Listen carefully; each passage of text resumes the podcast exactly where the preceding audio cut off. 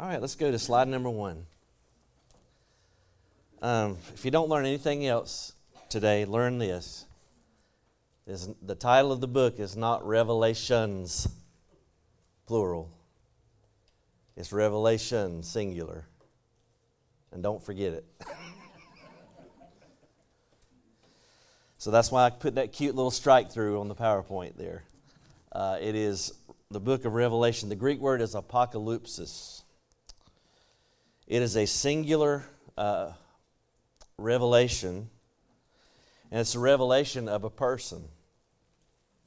The title of my message today is It's All About Jesus. It's all about Jesus. Now, some would say, well, I don't care anything about uh, prophecy, just preach Jesus. Well, look what it says in Revelation 19 verse 10 says the spirit excuse me the testimony of jesus is the spirit of prophecy. So if you don't care about prophecy then you don't care about jesus. Because jesus the, the testimony of jesus is the spirit of prophecy. So as we read the book let's be careful that we don't lose jesus in all the symbols and the, uh, the fascination with the futuristic section and so forth because it's all about Him. Everything is about, is about Jesus and His Lordship. Uh, this is different than the book of Daniel. Daniel took place over a lot of years, you know, roughly 60 or 70, 80 years of Daniel's life. But the book of Revelation, John received that vision, a singular vision, on a day. And uh, I have to imagine it probably scared him to death uh, and it would it would have scared me too. Um, let's go to the next slide. We're going to go through these quickly this morning as my New Year's present to you. um, who's the author of the book? John. John the Revelator. Now, uh, I want to go back to the, the title again. It is the revelation of Jesus Christ. It's not the revelation of John. my, my Bible says the revelation of St. John the Divine. Um, but it's, it's the revelation of Jesus. But John is the human author. Now, this is the same guy that was the apostle that leaned on Jesus' breast. Same guy that wrote the Gospel of John, that wrote 1st, 2nd, and 3rd John, and the book of Revelation.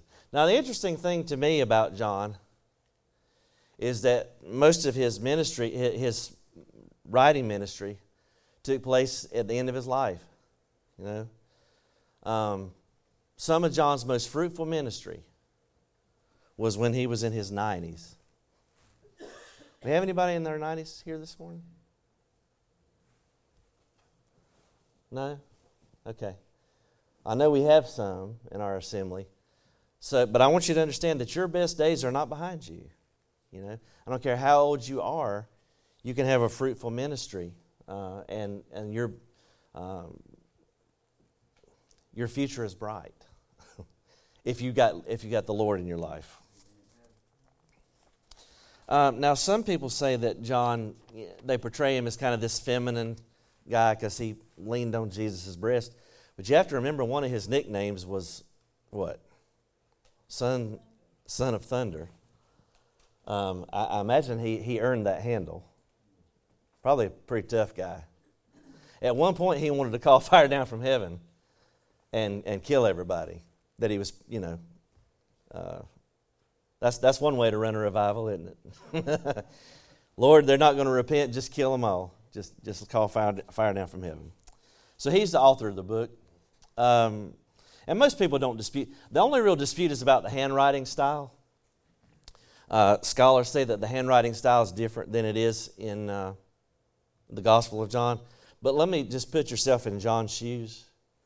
Uh, Jesus Christ appears to him and scares him half to death, and he travels through time, and he sees things that, it, that hadn't even been invented yet. Do you think your hand might be shaking just a little bit too? Uh, if you were right, I know mine would. All right. Next slide. Where? the Isle of Patmos. Now, why was John there? Was he looking for some, uh, some retirement property? he was banished there, he was exiled. This was off the coast of Asia Minor, uh, the Aegean Sea. Um, John had already, now the tradition, we don't know this for certain, but the tradition is that John had already been boiled in oil and survived. You know, and you think you've been in hot water, but that was a bad joke, I'm sorry. But, uh, but John's tradition has it that he was boiled in oil. And, uh, and Domitian was the emperor, and he didn't like John. Now remember, this is a 90 year old man but he was an enemy of the state. they were, the, the, emperor was Domitian. And so, what do you do with a guy? You, you boil him in oil and he won't burn. So, I guess you just put him on a rock, right? You put him out on Alcatraz. So, here he is um, on, on the Isle of Patmos. Now, the, uh, there's an application here. Maybe you're in a God forsaken place, you know, in your life. Maybe you feel like you're, you're in a place nobody knows who you are, your, your ministry is uh, insignificant. Uh, but I want to say some of your greatest work might be done in the most insignificant places. Next slide. To whom was the book written?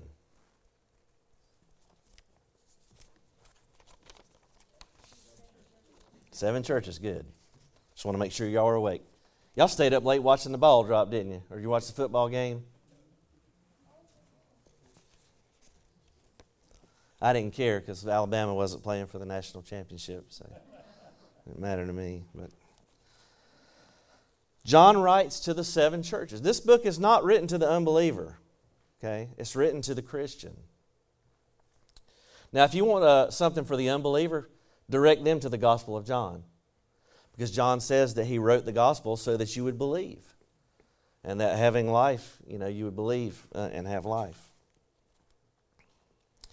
John in, in Revelation 1 9, he puts himself on the same level as the, the readers. Let's go to the next slide. When was it written? Now, here's where there's some considerable debate about it. Uh, there is a group of people called preterists, and they believe that most of the book of Revelation was written in the 60s uh, under the Emperor Nero, but the, the, uh, the evidence just won't bear that out. Um, it was written around 95 AD under the Emperor of Domitian. Now, how many of you have heard of a guy named Irenaeus? Willie? Anybody else? Preacher Larry? I'm sure Preacher Jackson has too. Um, how many of you heard of Polycarp? A few more. Polycarp was a disciple of John. Irenaeus was a disciple of Polycarp. So Irenaeus is only about one generation removed from, uh, from John, the apostle. And Irenaeus, and I've got the quote up here on the board, uh, says that the revelation or the apocalypse, the apocalypsis in Greek, was written uh, during the end of the reign of Domitian, which is around 95, uh, 96 AD. Um, and, and, that, and there's some internal uh, biblical evidence for this too. Um, book of when Jesus writes to the church at Ephesus, he says that they had left their first love. Well, in the 60s and 70s, there's no evidence of that when Paul writes to them, you know, uh, that they had written their, they had left their first love. And the church at um, Laodicea, Jesus says that they were a rich church, they were wealthy. You ever read that? Well, in the 60s, uh, there was an earthquake. Laodicea destroyed the whole city. So they wouldn't have been prosperous during that time period. So uh, we'll, we'll, get on, we'll talk more about that later. Um, let's go to the next slide. How is Revelation organized?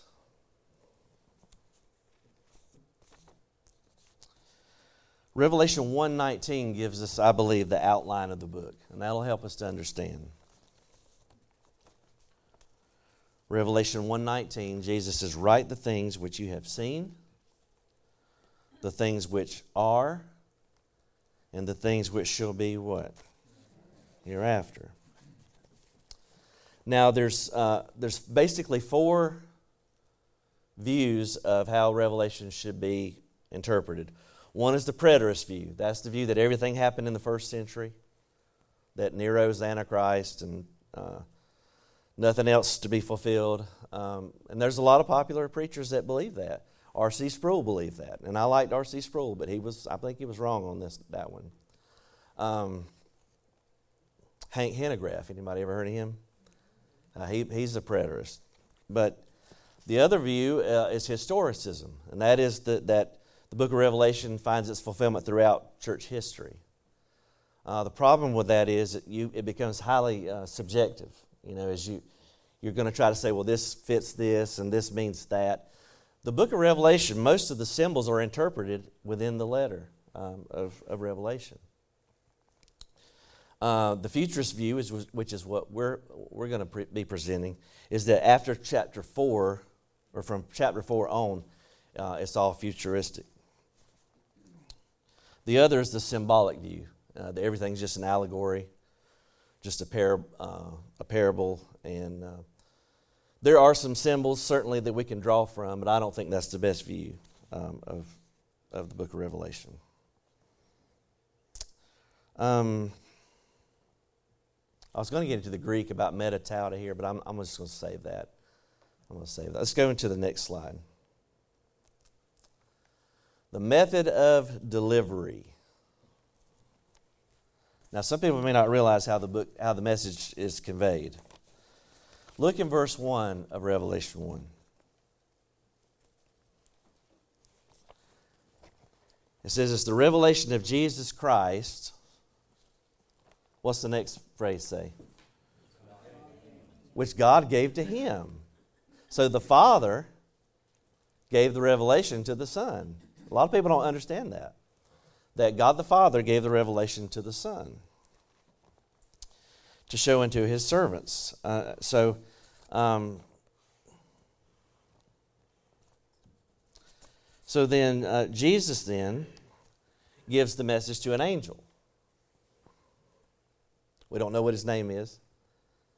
Then the angel gives the book to John. Then John writes the book of Revelation. Then he sends it to uh, the churches, or he sends it to the, the, the messages to the, the angels of the churches. Then finally, uh, from the messenger uh, to the listener or the hearer.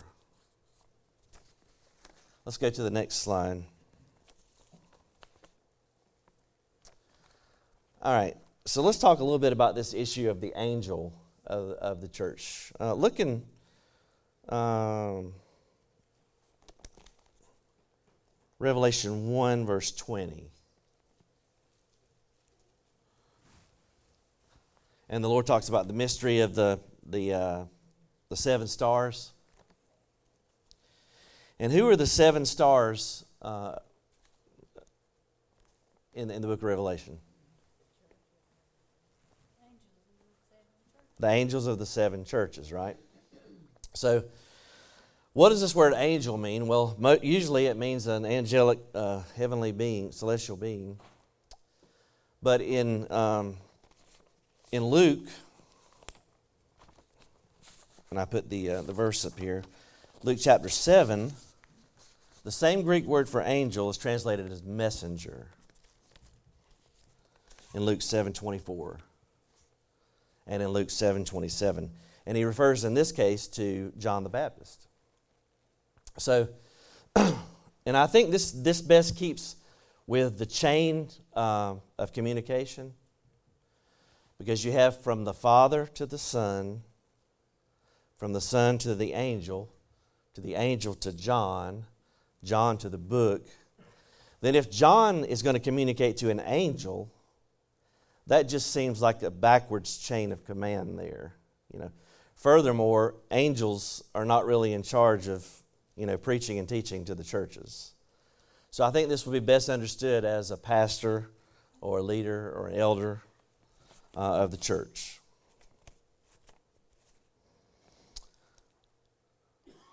All right, next slide. What is the book about? is it just to confuse us? Is that why God gave us the book of Revelation? Just so that we could speculate about who the Antichrist was? Um, I would say no. The book was written to comfort the churches. Um, these churches were going through a lot of difficult times, going through tremendous persecution. And I want to say this if you're a believer in Jesus Christ, your life will not be a cakewalk. And we heard in the testimonies today, didn't we? That if you're a believer in the Lord, you're going to have problems. That's part of the experience. But God's going to make Himself real to you uh, in your pain and in your problems. And without a test, there's no testimony, right? So the book of Revelation encourages us because, guys, no matter what happens today or tomorrow, we win. If you're a believer in Jesus Christ, you're on the winning side. And sometimes you look around and you wonder, right? You wonder, you say, well, God, am I on the right side? Because, you know, I'm having problems that my neighbor's not having. And we have to be reminded that we are on the winning side. Okay? If you're with Jesus, if you're a believer in Jesus Christ, He's the winner. Now, if you're following Satan, he's already lost. He's a, lo- he's a loser. And I'm not trying to mock him or, or be disrespectful, um, but, but he's on the losing side. He's a defeated foe. Now, I'm sure if you search through the channels today, you could probably catch a review of yesterday's bowl games, right? And if you wanted to, which I don't know why you'd want to, but if you wanted to, you could watch Georgia beat Ohio State. Roll Tide. you know, but it would be foolish for me, spoiler alert, Georgia won. it would be foolish for me to watch that game and be on the edge of my seat rooting for Ohio State. Why? Because I know the outcome. See, I know the outcome of the game. Now I know, and I hate to keep bringing this up, but I love Duke basketball, and I, you know, and I'm sorry, I know that offends some of you. But one of my favorite things to do every year, if I get a chance, is to watch Duke versus Kentucky in 1992. And there's just a few seconds left, and Grant Hill is inbounding the ball, and Christian Laettner, you know, he catches the ball, he fakes he fakes. He turns around, he shoots, and he scores. And Verne Lundquist goes, Yes! One of my favorite calls.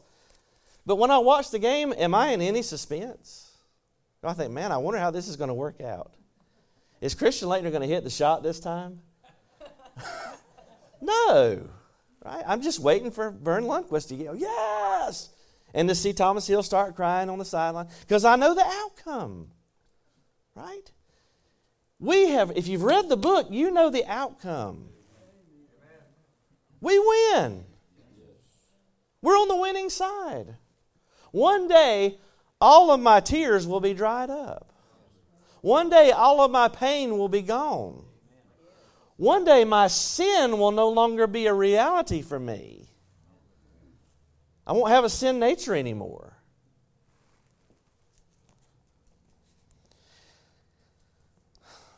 It also shows us that God keeps his promises. God made a lot of promises to the Jewish people, to Abraham, Isaac, Jacob. Many of those promises have to King David. God promised King David, you're going you're to reign. Gabriel told, uh, Gabriel told Mary that Jesus Christ was going to rule and reign on the throne of his father David. And notice when you get past Revelation chapter 3, which is the church section, the whole thing gets real Jewish. You ever notice that? There's 144,000 Jews. There's two witnesses that look a whole lot like Moses and Elijah. Um, there's, there's the woman clothed with the moon and the stars, the woman which represents Israel. The temple is there. uh, Revelation 11 and 12. So the whole thing gets real Jewish. Um, and, and God's going to keep his promises.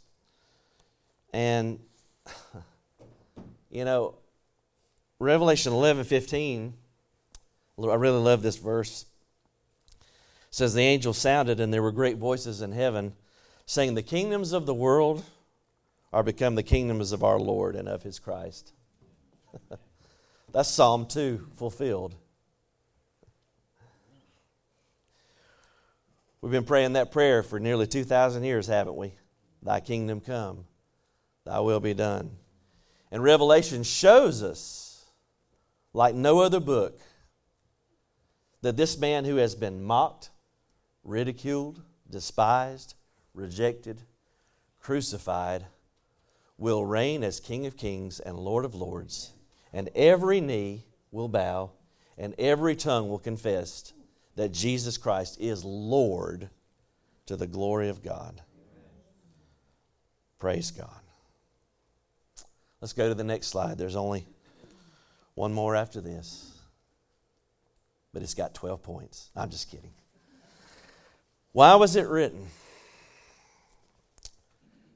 To comfort the churches, for sure, because they were going through trouble. They needed to know, they needed to have some perspective. When you're going through a tough spot, you need to have some perspective about it. And understand that your trial didn't come to stay, it came to pass. Trials don't stay forever. Problems don't stay forever, guys. But the Lord said He would be with you always, to the, even to the end of the age.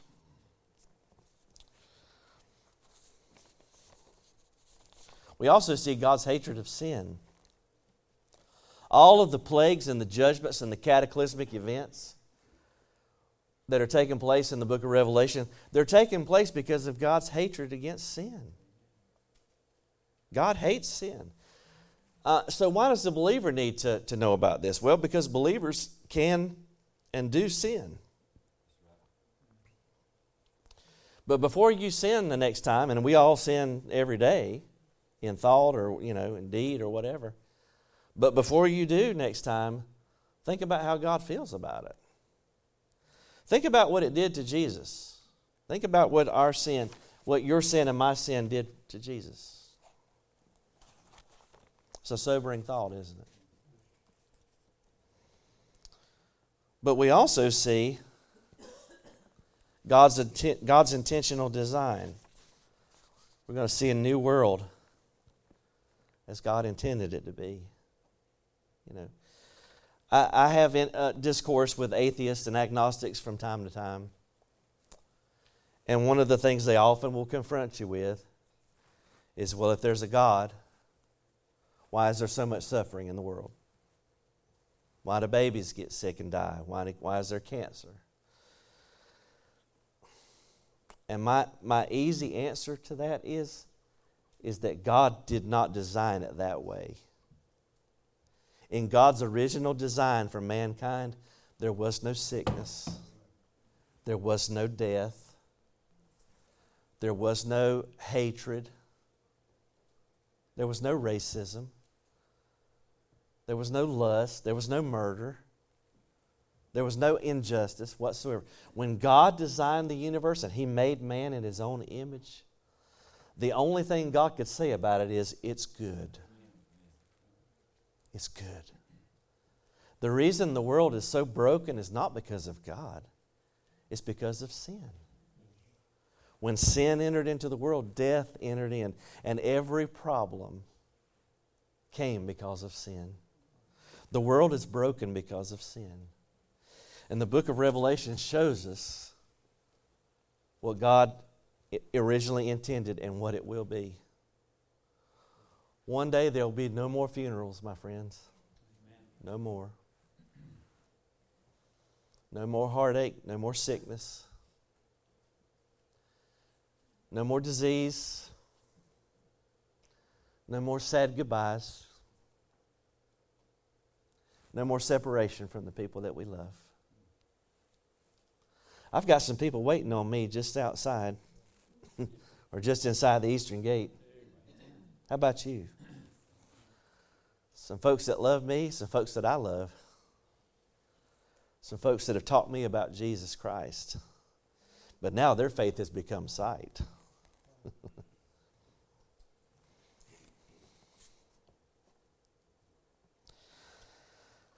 Last slide. What makes this book so special? It's the only book of the Bible that I know of, feel free to correct me, that has the audacity to, uh, to say, Read me, I'm special. Look at Revelation 1 3. Blessed is he that readeth. This book was intended to be read. I did some research on church history and found out that a lot of the churches use the book of Revelation in their worship. Now, Brother Ronnie could probably tell me this, Sherry could too, because I don't know. But I'm told that there's a ton of hymns that were written based off the book of Revelation. Is that true, Brother Ronnie? I can't see. Okay, he, he didn't say that with much conviction. But and I could be wrong, but, but from what I read, there was a lot of worship, uh, a lot of the worship services in the early church uh, used the book of Revelation. Now, look at Revelation 22. Flip there real quick. The good thing about the book of Revelation, when I tell you to turn there, it won't take long, will it? It's not like going to the book of Nahum or something, or Habakkuk.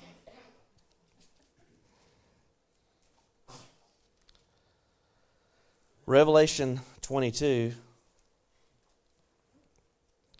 Now look at verse 18.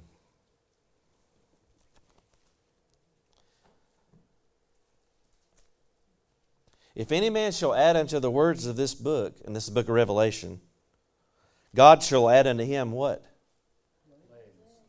The plagues that are written in the book. That's terrible, isn't it? And if any man shall take away from the words of the book of this prophecy, what's God going to do? Dear me. It seems to me that God takes the book of Revelation pretty seriously. So you pray for me that I won't add to it and I won't take away from it. But I'll preach it just as it is untainted, as it has been preserved uh, in God's holy word. So, what does that say about the people that won't preach on it? Well, on the, on the plus side, they're not going to get a blessing. Because there's a blessing. I believe we're going to be blessed this year because we're going to go through the book of Revelation. And by the way, the blessing is not just for the reader, but also for the heater. We have to keep, it's not enough just to hear it. We've got to obey it too. We've got to be not just a hearer of the word, but a doer of the word. But to those that would say, well, no, I don't like the book, I'm not going to preach on it, in essence, you're taking away from it. You're subtracting from God's canon of Scripture. And that's a dangerous thing.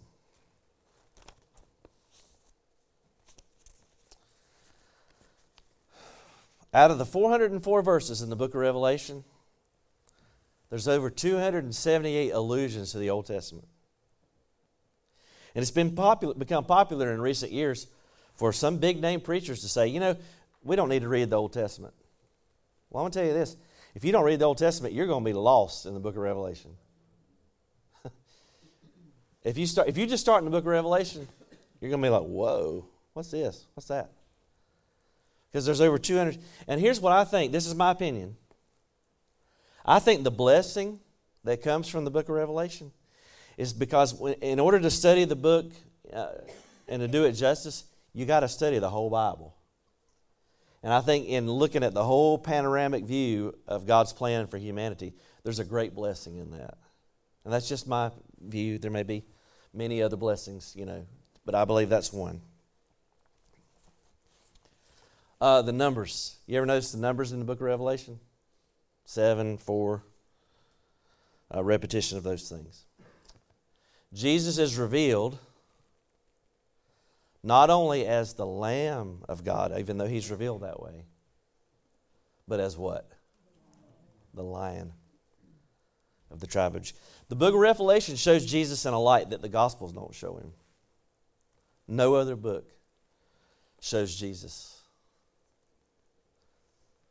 as the book of Revelation, as a soon coming king. And he's coming to destroy his enemies, folks. We see the prominence of angels like no other book. Also, and I'll close with this without the book of Revelation, there's a whole lot of unresolved issues. Like what happens to sin? what happens to Satan? Without the book of Revelation, we don't know. But thank God we do know. He will be destroyed. And God's people will rule and reign for a thousand years and live forever with Him. I'm looking forward to this study. How about you? So I want you to make, I don't know if you make any New Year's resolutions. Uh, I don't put a whole lot of stock in them. If you own a treadmill, you know what I'm talking about. Because that's in a back bedroom with stuff hanging on it, right? But uh, I want us to resolve to read the Bible this year. I don't mean read it all the way through. Hopefully you can. That'd be great if you can't, But I just mean make daily reading, Bible reading a part of your life. Prayer, worship, and fellowship with the saints. Let's make church a priority in 2023. And what a great way to start the year. I know a lot of people were sick today and um, and it's a holiday, but let's let's make this a year that where we uh, we set some attendance records here at Deep Springs, and not low attendance records. You know, well, this is the least people we've ever had on a Sunday. Um, but let's let's enjoy this. I, think you're going to really enjoy the study.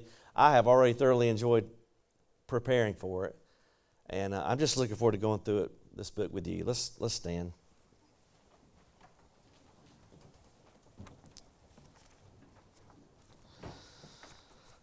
The title of the message today is all about Jesus. It's all about Him, the one who lived and died and rose again. He died for you and for me. And the wonderful part is, you can be on the winning side of history. You can be on the winning side. If you'll put your faith and your trust in the one who died for you and rose again and receive Him as your Lord and your Savior, you can have eternal life. You may be here today Maybe your 2022 wasn't too swift. Maybe you're carrying some baggage into the new year. Maybe some hurt. Maybe some unforgiveness. This would be a perfect time for maybe there's some besetting sin in, in your life. Something that's just it's just a constant struggle. Listen, we all struggle. We all struggle with something in here. This would be a perfect time to just lay it on the altar and leave it there.